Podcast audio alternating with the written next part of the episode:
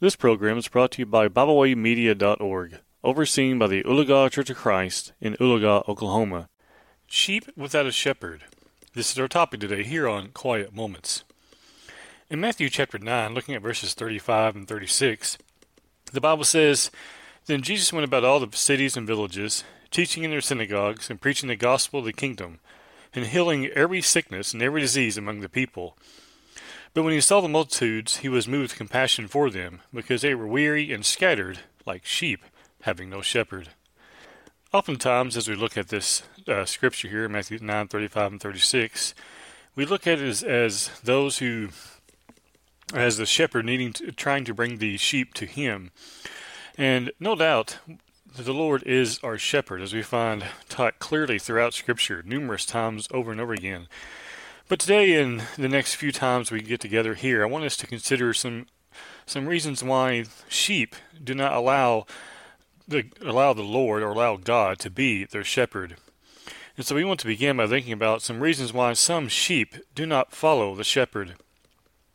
One of the reasons we think we that comes to mind, when we think about reasons why some sheep do not follow the shepherd, is the belief that you know best. Sometimes man will act or say uh, things such as it, or act or say and behave in such ways as if to convey the idea that they believe they will handle things. That they can just handle whatever comes their way, they'll, they'll deal with it. They don't need God. Maybe they don't say these things with their words, though sometimes man does say that, but many times by their actions. This can be said by the lack of being the lack of faithfulness, the lack of being present for worship services and things like that. But think about this for a second. look at Proverbs chapter 13. In Proverbs chapter 13, and looking with me here at verse 15, here the Bible says, Good understanding gains favor, but the way of the unfaithful is hard. You think about this idea that we can handle things ourselves. This is a way of thinking that has failed repeatedly, over and over again. We have seen in the Bible, from Genesis through Revelation, we find examples of those who thought they could do things on their own or they would do things their own way. Well, it has failed. And we think about this idea here in Proverbs 13, verse 15, we says, The way of the unfaithful, the way they do things, the way they live, the decisions they make, result, as he says here in verse 15, that way, that life is hard. Now let's also think about another verse that's very familiar Proverbs chapter 14 and looking at verse 12. Here the Bible says, There's a way that seems right to man, but its end is the way of death. It seems right. It, feels like this is the right thing to do. But the end result is it brings harm. And the end result can result can come about to be spiritual death. Another reason behind how reason behind why some sheep do not follow the shepherd is their trust issues trust issues. When you rely on yourself alone, you show God you do not trust Him. Think about, for, think about that for a moment. How do you show, are some other ways that really that fall along with this? How do you show you have trust issues with God? How do we show that we are not relying on God as we should? One way is to is to is your lack of faithfulness to Him. It is impossible to show faithfulness to show faithfulness uh, to God by your own unfaithfulness. It is impossible to show your to show your faithfulness to God by your unfaithfulness. I mean, you can't be faithful to, be unfaithful to God and then at the same time convince Him that you are faithful to Him.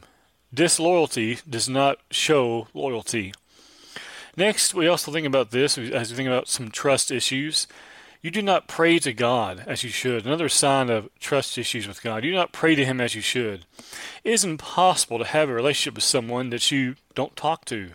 Can you imagine not talking to your spouse or to your best friend, but yet you want them to believe that you that you uh, that they are important to you, that you want to have that friendship or that relationship with them, but you never talk to them. Friends, imagine how God must feel when we do not talk to Him in prayer as we go to God through Christ. Another way we show our trust issues with God is you don't read and study as you should. It's impossible to really know God if you don't try to know Him.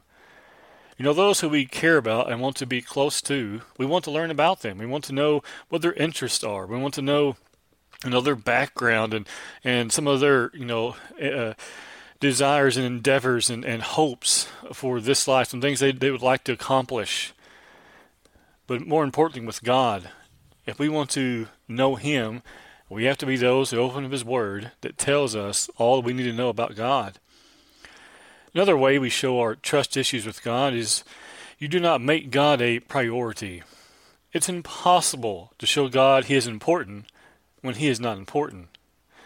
To show God that He is important, you have to actually make Him a priority. You have to show, not just by your words, but by your actions, that God is important to you. And our last few thoughts here for, for us today to consider is as we think about some reasons why sheep do not allow God to be their shepherd. You, you believe that your beliefs, that you, your belief that your beliefs are right. The idea that your beliefs are the right way to do things. And we know this is true when we hear people say things and behave in such ways to convey the, to convey the idea of that they don't see anything wrong with it. Whatever the activity may be, if they see nothing wrong with it, they believe, well, that's good enough. I don't see the problem with it. I don't see an issue with it, so that's really all that matters. Consider Isaiah 55 and verse 9. Here, the Bible says, For as the heavens are higher than the earth, so are my ways higher than your ways, and my thoughts than your thoughts. This is being this is God here speaking. He's saying that his ways, his standard, his standard of morality, his standard of right and wrong, his standard of faithfulness, what is faithful and what is not, is higher than ours. And so when we have that temptation to say to ourselves or to others that I don't see anything wrong with it, even though the Bible speaks against it, friends, the Bible is always right. We are never, our knowledge and our standard never supersedes that of the Bible. Some, we think about this idea of your belief that your beliefs are right. Some have the idea that it's easier and more convenient this way. That is, they'll do things in a certain way in, in the church or maybe in their own lives, and even though it's sinful, they say, well, it's easier and just more convenient to do things this way. Notice Malachi chapter 1 and verse 13. Here the Bible says, You also say, Oh, what a weariness! And you sneer at it, says the Lord of hosts. And you bring me the stolen, the lame, and the sick. Thus you bring an offering. Should I accept this from your hand, says the Lord? And so we find here in Malachi 1 verse 13, they're bringing God their offering. We remember in the Old Testament, there were, there were standards. It had to be without spot and blemish. It had to be a perfect, unharmed uh, lamb without any broken bones, any spots. It had to be completely clean. And they see here in verse 13 that this idea is weariness, that it's just too much. They're not going to do things that way. It's inconvenient. Look what he says again in verse 13 of Malachi chapter 1. You also say, Oh, what a weariness, referring to their offerings, and you sneer at it, says the Lord of hosts. You bring me not the uh, perfect, not the blameless, not that without uh, without spot or blemish, rather. But he says instead here in verse 13, You bring the stolen, the lame, and the sick. Thus you bring an offering. Should I accept this from your hand, says the Lord? Well, as we continue reading there, the Lord says He's not going to accept that. Just because we think something is easier and more convenient doesn't mean that God approves of it. Another thing we want to consider as we think about your belief that your beliefs are right is the idea that, well, some will say, well, I don't think it's sin, so I don't care. This is very similar to what we saw a moment ago in Isaiah 55 and verse 9 when we talked about those who say they don't see anything wrong with it. Or here, those who say, well, I don't think it's sin. I don't think it's wrong. You know, I've heard people say, well, I don't know what the Bible says, but I believe. Friends, that's wrong. We shouldn't be thinking that way. We should be thinking, I know what the Bible says, and I'm going to do it. Look at Judges chapter 21. In Judges chapter 21, and looking at verse 25, here the Bible says, In those days there was no king in Israel. Everyone did what was right in his own eyes not according to God or according to Scripture, but according to their own eyes, what they believed to be right. This is spoken of in a way where God is condemning this. And lastly, as we think about this final point of your belief that your beliefs are right, some will say, well, no one knows. No one's going to find out. God doesn't know. After all, you know, it wasn't posted online, it wasn't sent out to hundreds of people, so God's not going to know. No one else is going to know. Look at Psalm 94, beginning in verse 7. Here the Bible says, Yet they say, The Lord does not see, nor does the God of Jacob understand. Understand, you senseless among the people, and you fools, when will you be wise? He who planted the ear, shall he not hear? He who formed the eye, shall he not see? He who instructs the, the nations, shall he not correct? He who teaches man knowledge. Think about this for a second. He says here in verse 7 of Psalm 94, Yet the Lord does, they say that yet the Lord does not see, nor does the God of Jacob understand. Friends, the Lord most definitely sees. The psalmist also bears out the Lord looks down from heaven upon sons of men to see if there any who understand, any who seek God. And here in Psalm 94 and verse 7, we find those sad words The Lord does not see, nor does the God of Jacob understand. It's the idea that's almost like they're saying, God understand how hard it is.